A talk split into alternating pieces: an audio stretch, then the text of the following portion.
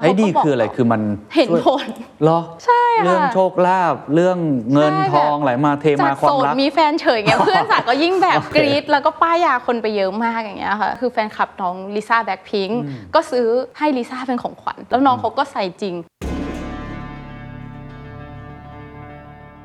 ไอ้ปรากฏการณ์นี้มันเกิดขึ้นได้ยังไง ความมูอะมันอยู่ในสายเลือดของคนไทย คือทุกคนไหว้พระช่วงวาเลนไทน์เนี่ยโอ้โหคิวพัตติมูรติก็คงเยอะมากๆ แค่สามาตอบโจทย์ตรงที่มูยังไง ให้คนไม่รู้ว่ามูค่ะ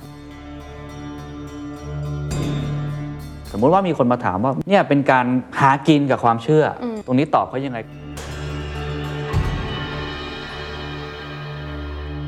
This is the Standard Podcast. The Secret Sauce. Executive Espresso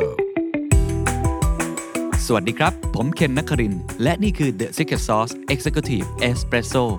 สรุปความเคลื่อนไหวในโลกเศรษฐกิจธุรกิจแบบเข้มข้นเหมือนเอสเปรสโซ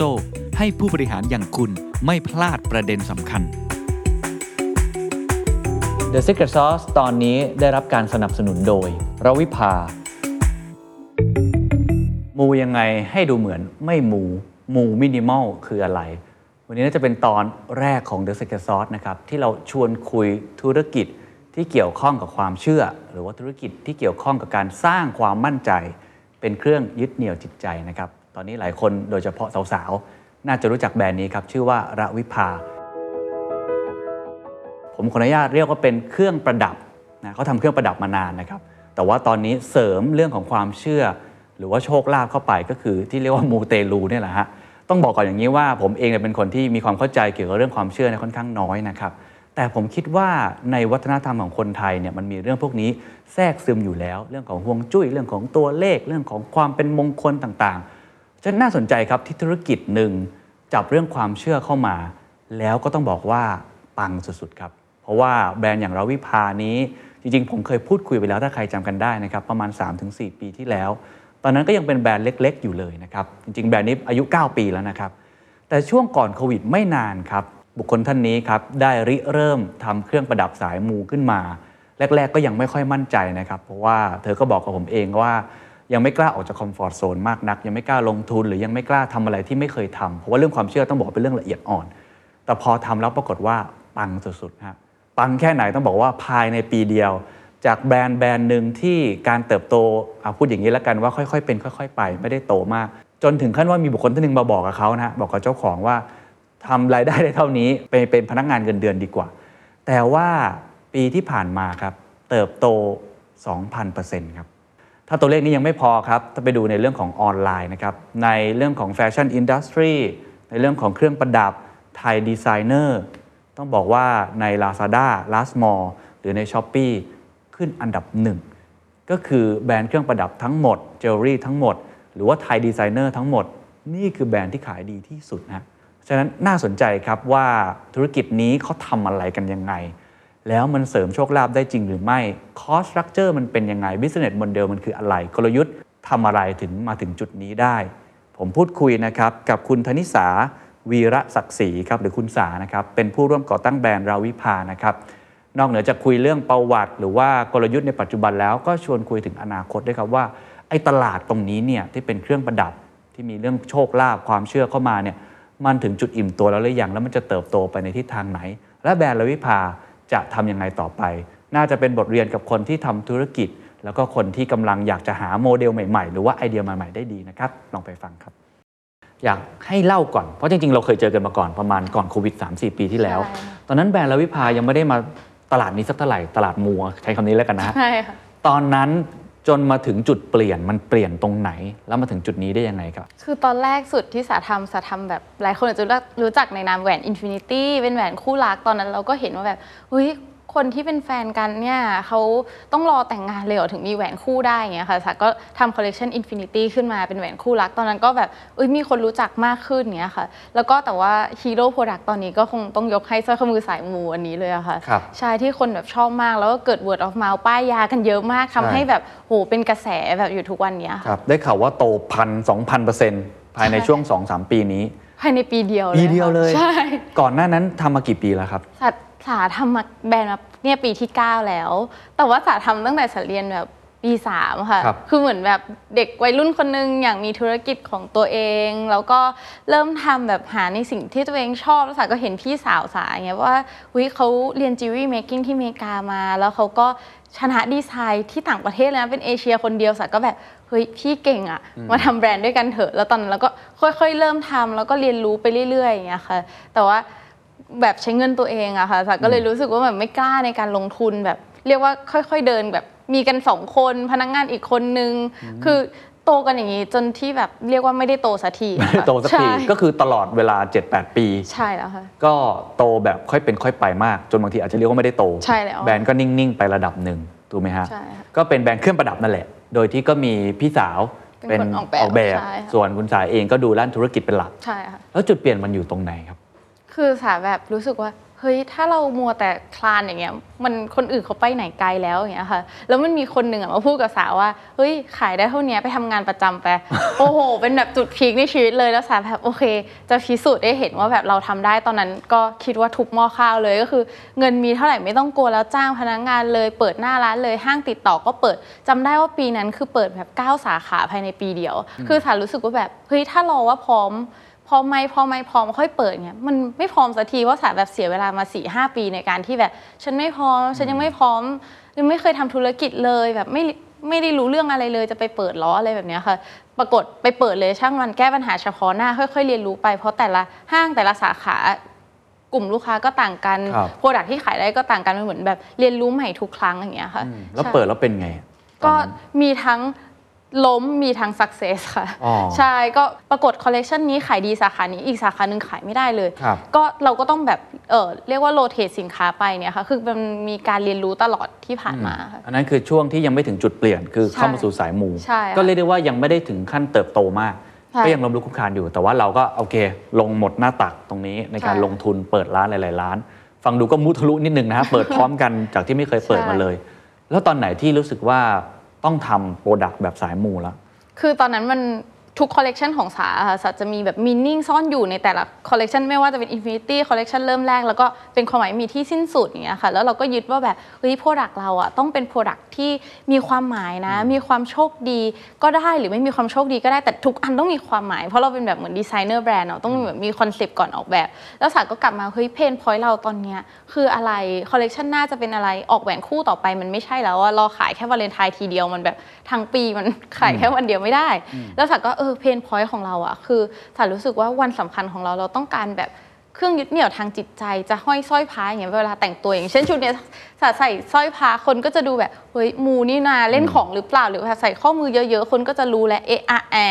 คนนี้แบบเศร้าเรื่องความรักอยู่หรอ เราก็ไม่อยากให้คนรู้ อยากมูไหมมู แต่ไม่อยากให้คนรู้เราก็เลยดีไซน์อะไรที่มูยังไงให้คนไม่รู้ว่ามูค่ะใช่ก็เป็นจุดเริ่มต้นใช่ค่ะเพราะแบบหุยจริง ๆ เราก็ไหว้หลายองค์เทพเนาะแล้วก็ถ้าสมมติว่าเราคือคุณสาใส่เป็นคนเชื่ออยู่แล้ว ใช่ค่ะคือแบบที่ที่บ้านสายอย่างเงี้ยตั้งแต่แบบ อาม่าอย่างเงี้ยค่ะ ก็คือพ่อของอาม่าเป็นพระบวชเป็นพระเลย แล้วก็คือสาโตบโตมาแบบครอบครัวคนจีน แล้วบ้านสาก็อยู่แถววัดแขกก็คือแบบไหว้ทั้งพราหมณ์ฮินดูไหว้แบบทุกเทศกาลของคนจีนแล้วแน่นอนเราอยู่ประเทศไทยก็คุณพ่อก็ไหว้ตั้งแต่สาจำความได้เลยอะค่ะอ่าแล้วเราก็เฮ้ยถ้าเรานับถือหลายองค์เทพมากเนี่ยเราต้องใส่เต็มคอเลยเหรอไม่ไหวมันหนักคอแย่เลย แล้วเราก็เลยเอ้ยดีไซน์เป็นอะไรที่มินิมอลแล้วก็ใส่รวมๆกันหลาย ๆ เทพช่วยเราได้อ๋อก็เลยเป็นทำไมถึงดีไซน์แบบเนี้ยค่ะงั้นเอาเอา product แรกก่อน ที่เริ่มเอามูเข้ามาคืออะไรฮะตอนนั้นคิดยังไง ตอนนั้นเป็นองค์พญานาคก็คือเกี่ยวกับค้าขายอะเพราะเราก็แบบอยากได้เงินเนอือะมก็คืออะสุดท้ายแล้วคนอยากได้อะไรเงินความรักโชคลาภอย่างเงี้ยค่ะ ก็เป็นแบบมีตอนนั้นทำพระตรีมูรติพระสีวลีพญานาคก็คือ 3 เรื่องเนี้ยค่ะ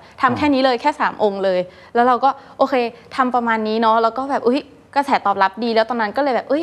เราอยากให้คนแบบมันมีรางวัลอันนึง ชื่อ design award design รางวัลเนี้ยสาเคยส่งตั้งแต่สายังเรียนอยู่ครับไม่เคยได้สักทีส่งประมาณ 3 รอบแล้ว ไม่เคยได้รางวัลนี้สักทีตกรอบตลอดอืมแล้วสามันก็เป็นแบบเฮ้ยเป้าหมายในชีวิตที่เราไม่เคยทำได้สาก็เลยแบบโอเคคอลเลกชันเนี้ยเราตั้งใจมากๆ แล้ว concept เราว่ามันได้อะ แล้วยังไม่มีใครทำแบบมูแบบมินิมอลแบบนี้ เราก็เลยไปยื่นยื่นเอ่อแข่งประกวดอันนี้ แล้วก็แบบชนะรางวัลมาก็เป็นแบบโหเป็นความภาคภูมิใจมากแล้วเราก็รู้สึกว่าเอ้ยโอเคเดี๋ยวคอลเลกชันเนี้ยเราทำเป็นแบบว่าคอลเลกชันรางวัลไปทำเป็น limited edition แล้วกันแล้วก็พอครับอะตอนนั้นก็คือยัง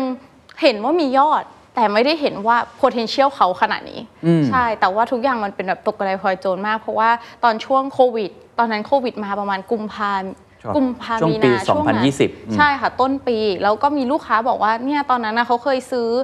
ของเรานะ ตอนแบบที่ทำคอลเลกชันเข้าประกวดเนี่ยเขาซื้อตั้งแต่แรกเลยเขาเป็นแฟนคลับแบรนด์อยู่แล้ว แล้วมันดีมากเลยนะ แบบช่วยกลับมาทำอีกได้ไหม ตอนนั้นฝากก็คุยกับแบบอุ้ยเราไม่อยากกลายเป็นแบบแบรนด์สายมูอะอืม มันมันดูไม่ดีเปล่าอะไรแบบเนี้ยคือตอนนั้นค่ะ ก็ยังไม่มั่นใจ ไม่มั่นใจเลยแล้วก็กลัวด้วยว่าแบบอุ้ยเราเอามาทำอย่างนี้มันจะดูน่ากลัวแล้วคือสายมูสำหรับสาแต่ก่อนอะ มันมันดูมืดไปหมดเลย มันดูแบบเฮ้ยมันดูเป็นแบบต้องเป็นเล่นของเหรอเราแบบไม่เอาอะแล้วแบบบ้านที่บ้านคือวิปัสสนาสายขาวกันมากอ๋อๆก็เลยว่าเอ้ยไม่อยากทำอย่างนั้นแล้วปรากฏลูกค้าบอกว่าช่วยหน่อยแบบคือมีเหลือไหมสักอันอะไรก็ได้คือเพื่อนเขาแบบ desperate มากแล้วแบบเขาเพื่อนเขาคิดจะฆ่าตัวตายเลย เพราะว่าเขารู้สึกชีวิตเขาไม่โอเคอะไรแบบเนี้ยลูกค้าอาจจะยกของตัวเองให้ก็ไม่กล้าอีกเพราะเดี๋ยวตัวเองดวงไม่ดีเขาก็เลยบอกว่าเออช่วยทำหน่อยแล้วสาก็คุยกับทีมแล้วก็คุยกับพี่สาวว่าแบบ เฮ้ยถ้าเราทำอะไรแล้วมันได้ช่วยชีวิตใครให้ดีขึ้น มันไม่มีเหตุผลอะไรแล้วที่จะไม่ทำเราก็เลยกลับมาทำอีกครั้งหนึ่งอย่างเงี้ยจากค่ะลูกค้าคนนั้น ใช่จาก voice ของลูกค้าคนนั้นที่เราแบบใส่ใจเข้าไปแล้วเราก็ take action คือบอกเลยทุกวันนี้สาเป็นหนี้บุญคุณเขาอ๋อเพราะใช่เราปกติเรายังไม่ค่อยกล้าตัดสินใจว่าจะทำดีหรือไม่ทำใช่อะแล้วพอทำอันนั้นมาก็เป็นคอลเลกชันใช่อันหนึ่งอค่ะออกมาแล้วมันเป็นไง feedback คือก็ดีขึ้นแล้วก็ดีขึ้นเรื่อยๆ แล้วก็กลายเป็นว่าคนปากต่อปากบอกต่อกันเยอะมากแบบเฮ้ยดีบอกต่อดีบอกต่อแล้วสาเริ่มแบบโหเราลูกค้าเริ่มให้ feedback มาว่าทำองค์นี้ได้ไหมทำองค์นั้นได้ไหมเราก็เลยแบบโอ้โหเริ่มเริ่มต้องแบบว่าเฮ้ยโอเค ฟังเสียงลูกค้าเยอะๆเพราะวันนั้นอะเราฟังเขาอะแล้วเราได้ดีถึงทุกวันนี้เลยนะ เราก็สักก็เลยคิดว่าเฮ้ยการที่ฟังแบบ customer voice มันแบบ สำคัญมากในการทำธุรกิจอะอืมเพราะว่ามันมีนิดตรงนั้นอยู่แล้วอย่างเงี้ยค่ะครับสลากก็เลยแบบเฮ้ยกับทีมเลย develop collection นี้ต่อ คือถามว่าตอนนั้นช่วงโควิดอะมันก็เป็นช่วงที่ทุกคนต้องแบบเซฟเงินเนาะแบบเซฟเงินลงทุนเพราะ ตอนนั้นถ้าจำได้เลยสามีเงินจ่ายพนักงานอีกแค่เดือนเดียวใช่ค่ะ ตอนนั้นก็เรียกว่าเฮ้ยเราจะลงทุนกับไพ่ใบนี้จริง ๆ หรอ แล้วดูเป็นสินค้าเอาพูดตามตรงเขาเรียกว่ากลุ่มสินค้า ฟุ่มเฟือยใช่ ไหมเครื่องประดับ ใช่ค่ะ ก็แน่นอนว่าทุกคนต้องตัดสิ่งเนี้ยใช่ ออกไปจากแบบว่าเฮ้ยเงินมีเท่าไหร่ใน wallet ก็คือต้องไม่ใช่กับใช้ของฟุ่มเฟือยอยู่แล้วอ่าสาก็เลยแบบเฮ้ยไม่ได้เราต้องเปลี่ยนของฟุ่มเฟือยให้กลายเป็นของจำเป็นอะ อ๋อพอยคือตรงนี้เปลี่ยนของฟุ่มเฟือยเป็นของจำเป็นใช่ครับ ค่ะ ใช่แล้วก็ทีนี้เราก็เลยกลับมาทำคอลเลกชันนี้ แต่ว่าตอนนั้นอะก็เรียกว่าเฮ้ยมันก็ฮึบมากๆเลยเพราะว่าเราอะตอนแต่ก่อนอะที่เราทำแบรนด์ขึ้นมา เรากลัวล้มมาตลอดอะสาถึงไม่เคยโตสักที แต่ตอนเนี้ยกับช่วงโควิดเนี่ยนะ จะแบบเอาเงินทุกอย่างมาลงทุนแล้วแบบสาบอกพนักงานว่าถ้าเดือนหน้าพี่ไม่มีตังค์จ่ายยังอยู่กับพี่ปะเพราะว่าเราแบบก็อยากลงทุนกับคอลเลกชันตอนนั้นยังไม่มีการ pre-order เกิดขึ้นอย่างเงี้ยค่ะใช่แล้วเราก็มีหน้าร้านที่เราต้องแบกไว้ตั้งเยอะอะไรแบบเนี้ยสาก็แบบเฮ้ยโอเคงั้นเรา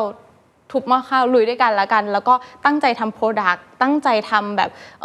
PR ทุกอย่างให้คนแบบได้รับรู้ถึงสิ่งเนี้ย จนแบบสาบอกคนใกล้ตัวว่าลองไปใส่ดูนะ ถ้าดีบอกต่อนะอะไรแบบเนี้ยค่ะ ครับ ก็คือใช้การแบบว่าไปติดต่อคนใช้ connection เนี่ยแหละไปตามติดต่อว่าเออดีบอกต่อให้หน่อย แล้วปรากฏโชคดีมากว่าคนเหล่านั้นเขาใช้ดีจริงๆแล้วเขาก็ใส่ติดตัวจริงๆแล้วใช้เขาดีก็บอกคืออะไรต่คือมันเห็นช่วยผล เหรอ ใช่ค่ะ เรื่องโชคลาภเรื่องเงินใช่ทองไหลมาเทมาจากควาโสมดรัก มีแฟนเฉยเงี้ย เพื่อนสาวก็ยิ่งแบบโอเคกรี๊ดแล้วก็ป้ายยาคนไปเยอะมากอย่างเงี้ยค่ะอ๋อใช่คือเอาจริงๆสาวก็ต้องเครดิตความปังของสร้อยข้อมือด้วย แล้วก็เครดิตที่ทุกคนคือเชื่อใจสาทีมสาตอนนั้นมีกันไม่กี่คนเอง ครับ ก็เชื่อใจแล้วก็ลงทุนไปด้วยกันนะ คือคอลเลกชันตอนนั้นที่ทำออกมาเนี่ยมันมันมีจำนวนเท่าไหร่ แล้วมันขายดีขนาดไหนมันหมดเลย ก็เลยเป็นจุดเริ่มต้นทำให้กลับมาทำอันนี้ถูกไหมฮะใช่ค่ะ คือตอนช่วงโควิดอะจิวเวลรี่ขายไม่ได้ อ่าใช่ แต่กลายเป็นว่าเฮ้ย hero product ตัวเดียวสายที่มูนี้ run ทั้งออฟฟิศ run ทั้งบริษัท คือคอลเลกชันนี้นะ ดังนั้นเราเห็น potential แล้วเราก็ควรจะผลักเขาไปให้สุดอ่าครับใช่อะค่ะสมมติให้วิเคราะห์ปรากฏการณ์ที่เกิดขึ้น ในสายตาของผมเนี่ยผมไม่เข้าใจเรื่องนี้เลย ผมบอกคุณผู้ฟังทุกท่านเลย ผมไม่ค่อยเข้าใจเรื่องสายมูเท่าไหร่แต่รู้ว่าเป็นเอ่อวัฒนธรรมอย่างหนึ่งของคนไทย มีคนจำนวนหนึ่งที่เชื่อมากๆ ซึ่งเราก็เคารพการตัดสินใจของเขานะครับ แต่ว่าอยากให้ช่วยเล่าให้ฟังนิดนึงว่า ไอ้ปรากฏการณ์นี้มันเกิดขึ้นได้ยังไง ที่ทำให้มันขายดิบขายดีจนกลายเป็น hero product มันเกิดจากอะไรถ้าให้ลองวิเคราะห์ดูโหถ้าพูดจริง ๆ ก็คือ Marketing อย่างหนึ่งที่ประสบความสำเร็จมากคือ word of mouth อะค่ะ คือการตลาดอะไรที่ก็ดีสู้แบบปากต่อปากไม่ได้จริง ๆ แล้วก็ช่วงเนี้ยมันเป็น timing ที่ดี เพราะว่าคนอยู่ในโลกโซเชียลมีเดียเยอะ มีแพลตฟอร์มต่างๆสำหรับรีวิวสำหรับการพูดคนกล้าแสดงความเห็นมากขึ้น แล้วพอเขาใส่แล้วดี แล้วเหมือนกัน เขาสร้างคอนเทนต์ได้ แล้วคนก็ get attention กับตรงนั้นนะคะ คนก็สนใจกับ แบบหุยถ้าเขาทำคอนเทนต์รีวิวสร้อยข้อมือของเราบางคนน่ะคือเราตกใจมากหุยเราไม่ได้จ้างนะทำไมแพลตฟอร์มนี้มี RAVIPA เต็มไปหมดเลยอะก็คือเขารู้สึกว่ามันเป็นการสร้างคอนเทนต์ของเขาในการรีวิว product ของเราแล้วก็เลยปากต่อปากกันเอง แล้วแบบสาโชคดีว่าอินฟลูเอนเซอร์บางคน follower แบบเยอะมากก็ใส่ของเราแล้วเขาก็ป้ายยาเองแล้วสาชอบมากเลยเขาแปะสลิปที่เขาซื้อเอง คือคนก็แบบ no sponsor นะจ๊ะฉันจ่ายเองเนี่ยไปซื้อมาแบบเนี้ยค่ะ แล้วคนก็แบบโอ้ work เราเชื่อแล้วก็ ปากต่อปากกันไปเรื่อยๆ อันเนี้ยครับคือทำให้แบบตัวพลิกเลยแล้วการที่คนปากต่อปากซื้อให้เป็นของขวัญขอบคนที่เขาแบบห่วงใยแบบเนี้ยค่ะทำให้สาโชคดีมากคือแฟนคลับน้องลิซ่าแบ็คพิงก็ซื้อให้ลิซ่าเป็นของขวัญ ไม่งั้นสาไม่มีทางไป reach น้องเขาได้เลยอย่างเงี้ยค่ะแล้วน้องเขาก็ใส่จริง ใส่ออกรายการที่ประเทศจีนเลยแบบเนี้ยค่ะแล้วก็ใส่แบบติดตัวหลายลุคเลย แล้วแฟนคลับก็แบบ เห็นว่าน้องใส่แล้วทำให้แบรนด์ก็รู้ว่า เฮ้ยน้องใส่ของเรา ก็แบบดีใจมากตอนนั้นก็เรียกว่าเป็นปรากฏการณ์ที่แบบว่าเป็นหนึ่ง success เลยที่ได้ได้ผลแบบจากแฟนคลับไปบอกน้องครับเขาค่ะครับก็แสดงว่าเป็นเรื่องของ word of mouth ใช่ค่ะอ่าแต่ทีนี้ถามในแง่ของคนที่ไม่ได้เข้าใจตลาดนี้สักเท่าไหร่ ผมก็เคยเห็นแบรนด์แบรนด์หนึ่งโอเค เราไม่เอ่ยชื่อแล้วกันที่ทำคล้าย ๆ กันลักษณะแบบนี้มาก่อน เป็นเครื่องประดับสายมูใช่ไหมครับแล้วก็มีคนที่ให้ความนิยมค่อนข้างมากเอ่อ จริง ๆ แล้วในประเทศไทยเนี่ยตลาดนี้มันเป็นยังไงหรอตลาดสายมูหรือว่าตลาดเครื่องประดับเนี่ยมันไม่เคยมีมาก่อน แล้วมันถูกสร้างดีมานใหม่ขึ้นมา หรือว่าจริง ๆ แล้วมันมีอยู่แล้ว เพียงแต่ไม่มีคนทำหรือจริง ๆ แล้วตลาดเป็นยังไงเท่าที่คุณสามอง คือตอนแรกสักก็ไม่เข้าใจตลาดนี้นะยอมรับเลยคือแบบแบบคือแบบไม่ไม่เข้าใจด้วยซ้ำก็คือเรียนรู้ไปพร้อมกับทุกคนนั่นแหละค่ะเหมือนกันเลยอันนี้แชร์ริ่งจากประสบการณ์ตัวเองแล้วกัน คือถ่ายรู้สึกว่าความมัวมันอยู่ในสายเลือดของคนไทย จริง ๆ ค่ะ คือทุกคนไหว้พระแบบ อย่างช่วงปีใหม่ที่ผ่านมาอย่างเงี้ยค่ะโหวัดนี่คนเยอะมากทุกคนไปไหว้พระขอพร แบบช่วงวาเลนไทน์เนี่ยโหคิวพระตรีปกติก็คงเยอะมากๆตามแบบทุกครั้งคือมันมันอยู่ในลึกๆของคนไทยทุกคนอยู่แล้ว แต่ว่าแค่สามาตอบโจทย์ตรงที่บางคนน่ะที่อยากมูนะ แต่ไม่อยากให้ใครรู้อะเพราะเขาอาย นี่คือ pain point ใช่ เราจับตรงนั้นเจอแล้วก็โอเคแบบไม่ต้องมูแบบเอิกเกริกมูเนียนๆมามูกับเราแบบเนี้ยค่ะก็คือเรามาตอบ pain point ตรงนี้มากกว่าครับมูแบบเนียนๆมูแบบไม่เอากระเหลิงเป็นไงฮะ คือสาบอกเลยว่าสาเป็นคนที่แบบใส่อะไรก็ไม่อยากให้คนรู้ว่าแบบ คือสมมติเราโสดใช่ไหมคะ แล้วเราอยากได้ความรักอะอ่าแล้วเรากำลังจะไปเจอคนที่เราชอบเราก็อยากให้แบบเหมือนท่านทำให้เราโชคดี แต่ถ้าเราใส่แล้วคนรู้ว่าเอ้าใส่เรื่องความรักอะมันจะแบบ ไม่ได้ดูไม่ดีเลย แต่ก่อนแต่ก่อนจะเป็นลักษณะนั้นใส่แล้วจะรู้ใช่ใหญ่คือๆโนหน่อยไม่ได้ไม่ได้อะอ๋อคือแบบไม่ได้เสียลุกมาก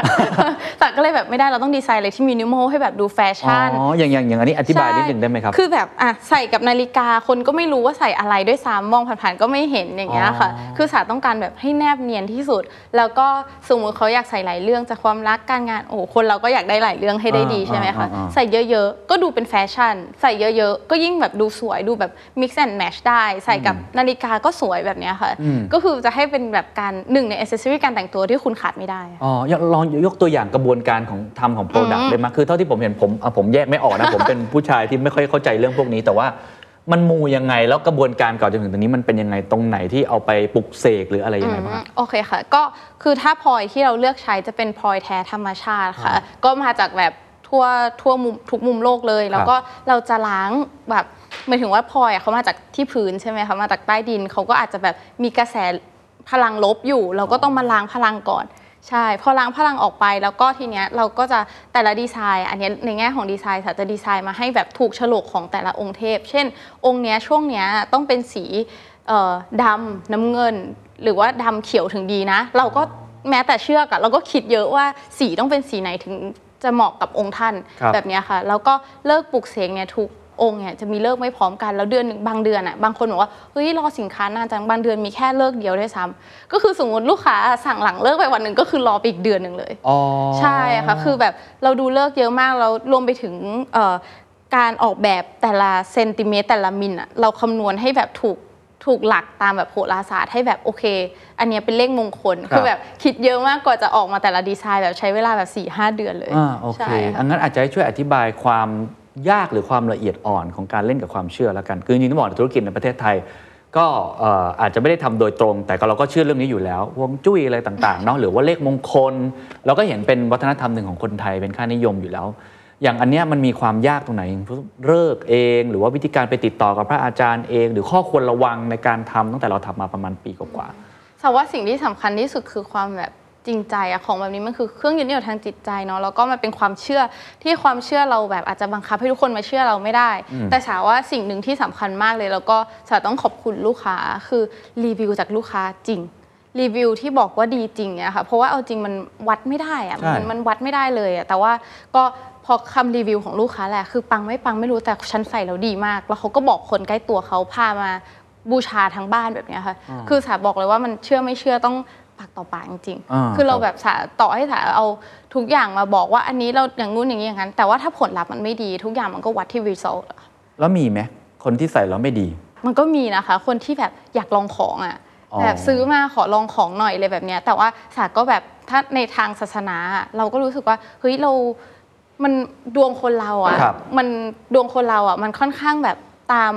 ดาวที่โคจรในแง่ของโหราศาสตร์อะไรประมาณเนี้ยค่ะอ่าฮะคือดวงคนจะเปลี่ยนแบบทุก 3 เดือนบางคนเดือนนึงอะไรแบบเนี้ยคือเราควบคุมทุกอย่างไม่ได้ แต่ว่าสิ่งที่ทำได้ก็คือให้ลูกค้าสวดมนต์เยอะๆ ก็เหมือนแบบเพิ่มพลังครับเวลาเขาจะมีเรื่องลบเข้ามาการที่สวดมนต์เนี่ยก็คือจะช่วยเพิ่มเรื่องบวกให้แบบเรื่องลบไม่มากลืนกินอย่างเงี้ยค่ะอืมอืมใช่ก็คือเหมือนเป็นเครื่องยึดเหนี่ยวทางจิตใจแหละครับทางนี้ทางนั้นก็แบบแล้วแต่ความเชื่อ่าแล้วแต่ความเชื่อใช่ผมต้องถามอย่างนี้ เพราะว่าการเล่นกับความเชื่อบางทีก็มีข้อควรระวัง สมมุติว่ามีคนมาถามว่าอืม เนี่ยเป็นการหากินกับความเชื่ออเอาลักษณะแบบนี้มาแล้วก็ใส่ตัวเครื่องประดับเข้าไป แล้วก็อัพราคาขึ้นมา ตรงนี้ตอบเขายังไงกับคนที่เขาอาจจะมองแล้วอาจจะไม่ชอบหรือว่าไม่ได้เชื่อเรื่องพวกนี้ การทำธุรกิจแบบนี้มันต้องระวังอะไรเซนซิทีฟมากจริงๆอะค่ะก็คือสำหรับสาสาเลยคิดว่าเฮ้ยทุกทุกเส้นที่คุณบูชา สาเอาเงินไปทำบุญด้วย มันเหมือนบุญต่อบุญเป็นสะพานบุญกันและกันสามองว่าการที่สาทำสร้อยข้อมือเนี้ยสำหรับแบรนด์สานะคะสารู้สึกว่าเราเป็นสะพานบุญ ให้เขาได้สวดมนต์ให้เขาได้ใส่แล้วก็หมั่นแบบขอพรกับมหาเทพทั้งหลายแบบนี้ค่ะแล้วก็เราก็เอาเงินไปทำบุญด้วยคือ ณโมเมนต์ที่เขามาซื้ออะมาบูชาอะค่ะเงินเขาก็ถูกเอาไปทำบุญแล้วก็ต่อบุญไปเรื่อยครับๆสารู้สึกว่าเฮ้ยเราทำให้เป็นพระพุทธคุณสายขาวเหมือนการบอกบุญต่อกันอ๋อและกัน แล้วแบบเฮ้ยแบรนด์เราอะก็คือประสบความสำเร็จจากสายบุญสายนี้ด้วย แล้วครับลูกค้าก็ควรจะได้รับบุญ อืมก็คือเราก็เลยแบบเชื่อสาเชื่อในเรื่องของแบบบุญและกรรมมากๆเลยอ่าครับเราครับยึดหลักในความทำดีแล้วสาเชื่อว่าการที่ลูกค้าอุดหนุนของเรา แล้วเราได้ดีลูกค้าก็ได้ดีไปด้วยกัน ครับรู้สึกยังไงเวลาถ้ามีคนมาบอกว่าเฮ้ยนี่มันเป็นการมอมเมาคนนะ ให้คนเนี่ยมัวไปเชื่อเรื่องไสยศาสตร์ เรื่องโชคลาภไม่ได้หันมาทำหน้าที่ของตัวเองจริง ๆ อะไรอย่างนี้มีมุมมองเรื่องนี้ยังไงครับโอ้ยสากล้าบอกทุกคนเลยนะว่าใส่แล้วก็ต้องทำงาน สาก็ทำงานหนักมากแล้วค่ะสาถึงแบบได้ทุกวันนี้คือ แต่ว่ามันเหมือนแบบมีเครื่องเชียร์อัพตัวเองอ่าเหมือนกันอ่าเหมือนแบบเป็นเวลาวันที่เราท้อแท้อะเราก็ต้องแบบ เอ้ยมีเครื่องยึดเหนี่ยวทางจิตใจบ้าง แต่ไม่ใช่หมายความว่าให้นอนอยู่บ้านเฉยๆแล้วก็ใส่อะไรที่ให้รวยอย่างเงี้ยค่ะอืมใช่แล้วก็ถึงบอกว่าให้หมั่นสวดมนต์เยอะๆ เพราะว่ามันเหมือนเตือนสติตัวเราด้วยอ๋อใช่เข้าใจค่ะแล้วคือเราเหมือนเป็นเครื่อง cheer up ใช่เป็นตัวแปรหนึ่งแล้วกันทำให้เรามั่นใจ ใช่ค่ะ ก็จริงคอลเลกชันเนี้ยชื่อภาษาอังกฤษตั้งแต่เริ่มเลยชื่อลาวิภา reminder ก็คือแบบเครื่องเตือนใจเราใช่ค่ะ ไม่ว่าแบบเราจะทำอะไรสร้อยข้อมือเนี้ยก็ติดตัวแล้วเขาก็คอยเตือนใจเราอยู่ อืมโอเค น่าสนใจครับอะเท่าที่เห็นก็คือตอนนี้เรากำลัง ทำธุรกิจที่เกี่ยวข้องกับความเชื่อของคนแล้วก็ไปได้ดีมาก แล้วตอนนี้คิดยังไงที่ก็ต้องยอมรับว่าเป็นคนหนึ่งที่ทำให้เกิดเทรนด์นี้เกิดขึ้นถูกไหมฮะเครื่องประดับแบรนด์ต่างๆ ในประเทศไทยหรือต่างประเทศเอง ก็เริ่มเห็นช่องทางตลาดตรงนี้เขาก็เริ่มเข้ามาแข่งขัน ซึ่งมันก็เป็นกลไกการตลาดเสรีอยู่แล้วใครๆก็สามารถที่จะมาทำตรงนี้ได้ ต่างคนก็มีพระอาจารย์ของตัวเองอะไรอย่างเงี้ยใช่มาปลุกเสก มองยังไงตลาดนี้มันจะเป็นตลาดที่เติบโตอย่างยั่งยืนไหมแล้วก็กลายเป็นอีกตลาดหนึ่งผมเปรียบเทียบเหมือนชาเขียวอะแต่ก่อนไม่มีชาเขียวในร้านสะดวกซื้อ ตอนนี้ก็เป็นตลาดที่โตมาก ตอนนี้ก็เริ่มมี vitamin water ใช่ไหมครับตลาดเครื่องประดับสายมูเนี่ยมันจะโตแบบนั้นแล้วมันจะแข่งกันยังไง แล้วเรากังวลเรื่องคู่แข่งแค่ไหน คือสารู้เลยว่าคน jump in มาเยอะมากว่าเห็น opportunity ที่เหมือนแบบเราเปิดทางไว้แบบเนี้ยค่ะว่าแบบเฮ้ยมันมีน้ำบ่อใหม่นี่นะแบบจิวเวลรี่ต่างๆ ที่เป็นของฟุ่มเฟือยก็กระโดดมาหมดเลยอะไรแบบเนี้ยค่ะ แต่สามองว่า เฮ้ยเราโฟกัสที่ตัวเองดีกว่า คือ แต่ละคนมีจุดมุ่งหมายที่ต่างกัน แต่ละแบรนด์กระโดดเข้ามามีจุดมุ่งหมายที่ต่างกัน แล้ว RAVIPA มีปักธงชัดเจนนะคะ ว่าเราอยากเดินไปทิศทางไหน product ของเราเราไม่ใช่แค่ดีไซน์ของให้แบบเฮ้ยใส่แล้วโชคดีนะ แต่อย่าลืมว่า RAVIPA ต้องใส่แล้วสวยด้วย ใส่แล้วสวยใส่ได้ everyday look ด้วย classy minimal ต้องมี คือสายังคงคอนเซปต์นี้อยู่อะค่ะคือแก่นของแบรนด์อะมันก๊อปกันไม่ได้ครับแก่นของแบรนด์แล้วก็ความจริงใจที่ทุกคนแบบตั้งใจจะเป็นสะพานบุญ ตั้งใจจะให้ลูกค้าใส่แล้วได้ดีจริง ๆ สิ่งเนี้ยมันไม่มีใครเอาไปจากเราได้อะค่ะครับแล้วสาว่าเชื่อว่า long term ถ้าทีมสารและตัวสายยังยึดหลักนี้อยู่สม่ำเสมอ เราจะไม่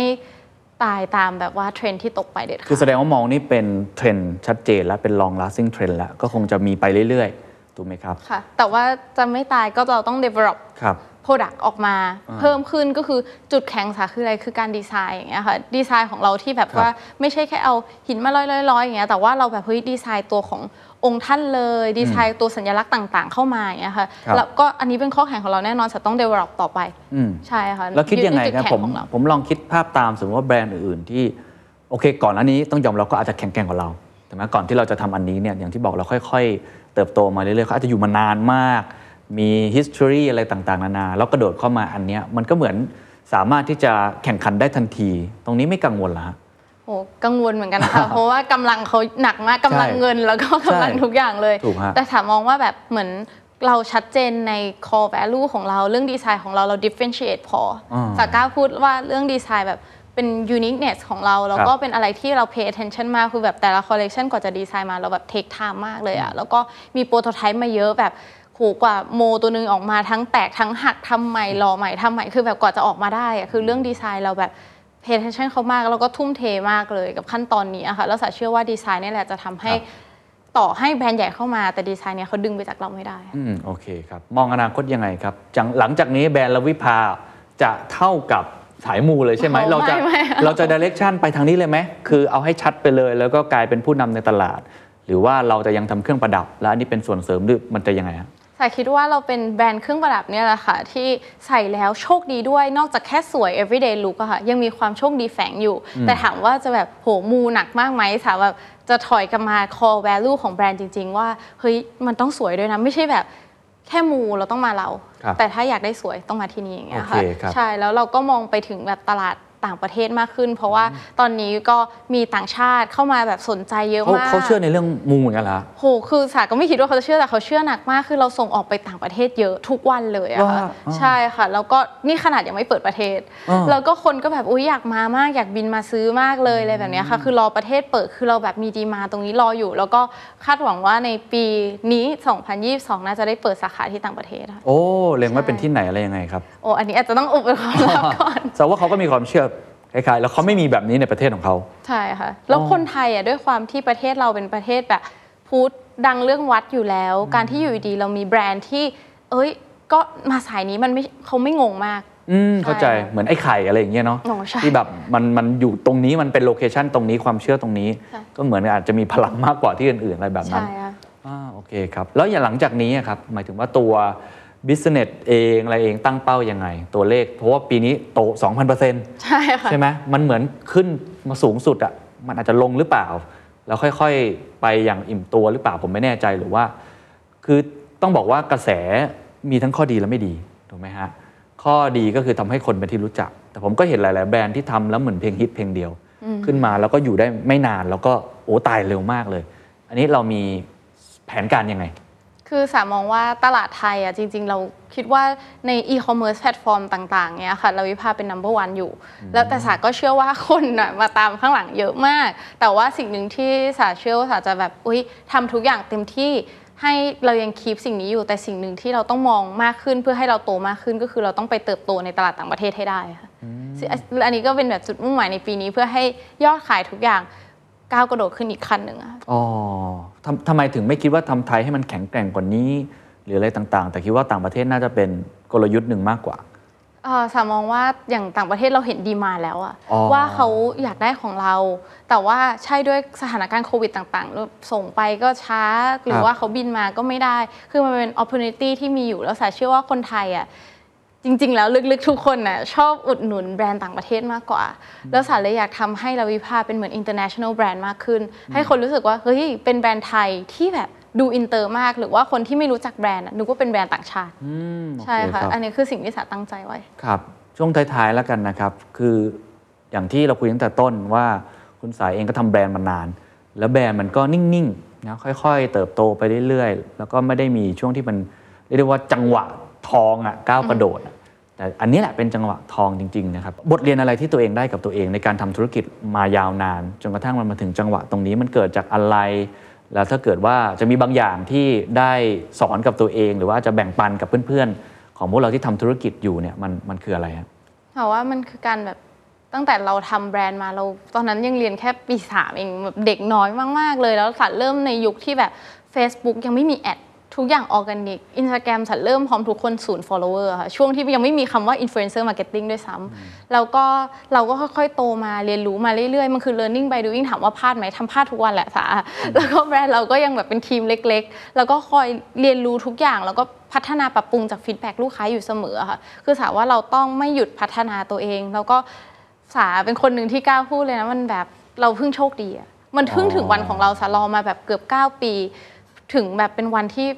เฮ้ยเวลานาทีทองของเราเรารอมาขนาดเนี้ยคือสายอยากจะฝากไว้แบบคนที่ฟังอยู่อย่างเงี้ยค่ะว่าเอ้ยเราอย่าเพิ่งยอมแพ้เลยสักวันมันต้องเป็นวันของเราสายยังรอถึงวันนี้ได้เลย แต่ว่าระหว่างทางเราจะไม่แพ้ไปก่อนถ้าต่อเมื่อเราแบบเออไม่เลิกทำก็คือพลาด ไม่ว่าจะพลาดในแง่ของแบบเฮ้ยเสียเงิน เสียชื่อเสียงหรือเสียอะไรก็ตาม แต่เราต้องเรียนรู้แล้วพัฒนาต่อ ถ้ายอมแพ้มันก็จบอย่างเงี้ยค่ะอันนี้คือสิ่งที่สาเชื่อเสมอ แล้วก็เรียนรู้ไปกับมัน แล้วก็ต้องมีความกล้ามากขึ้น อันนี้ก็เป็นสิ่งที่สอนสาวว่าแต่ก่อนสักกลัว กลัวที่จะล้ม เราก็เลยไม่กล้าทำอะไรสักอไม่ย่างได้กล้าลงทุนไม่ได้กล้าใช่ทำค่ะอะไรไม่กล้า invest ในคนอยู่กันแค่2อสคนอยู่ได้ อ๋อตอนนี้แบบมีคนตั้งแบบ 40 กว่าคนแล้ว แล้วมันโอ้ ก็โตขึ้นจริง ๆ จากที่แต่ก่อนฝากขายอย่างเดียว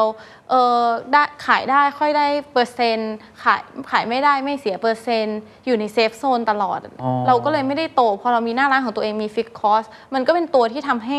เฮ้ยเราคือรู้ว่าเรามีต้นทุนอย่างเงี้ยยังไงเราก็ต้องได้รายได้เพิ่มขึ้นคือแบบออกจากแบบคอมฟอร์ z โซนตัวเองออกมาแบบเนี้ยค่ะครับมันก็คือเป็นการที่บีบให้เราเรียนรู้ บีบให้เราดิ้นรนมากขึ้นอ่างั้นอาจจะทิ้งท้ายตรงนี้แล้วกันเนาะเพราะว่า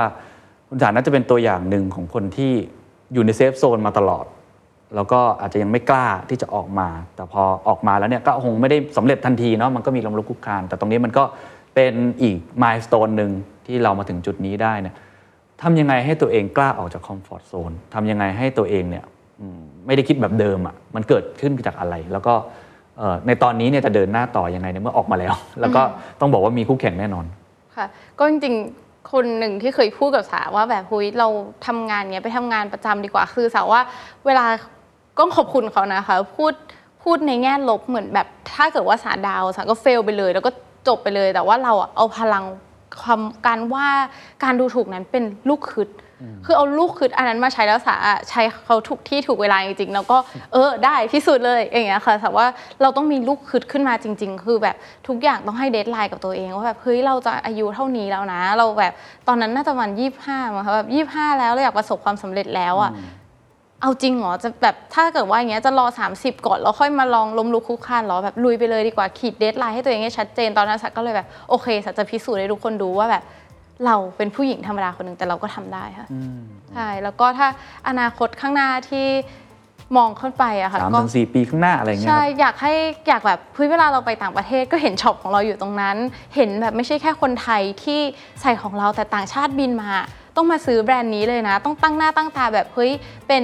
tourist spot อะที่แบบเขาต้องมา แล้วถามว่าเป็นความภาคภูมิใจไม่ใช่กับสาเอง แต่กับแบบคนไทยหลาย ๆ คนด้วยที่แบบติดตาม RAVIPA แต่สาเริ่มต้น เขาก็น่าจะภาคภูมิใจไปกับสาว่าเฮ้ยแบรนด์คนไทยเป็นที่ยอมรับถึงต่างประเทศแล้ว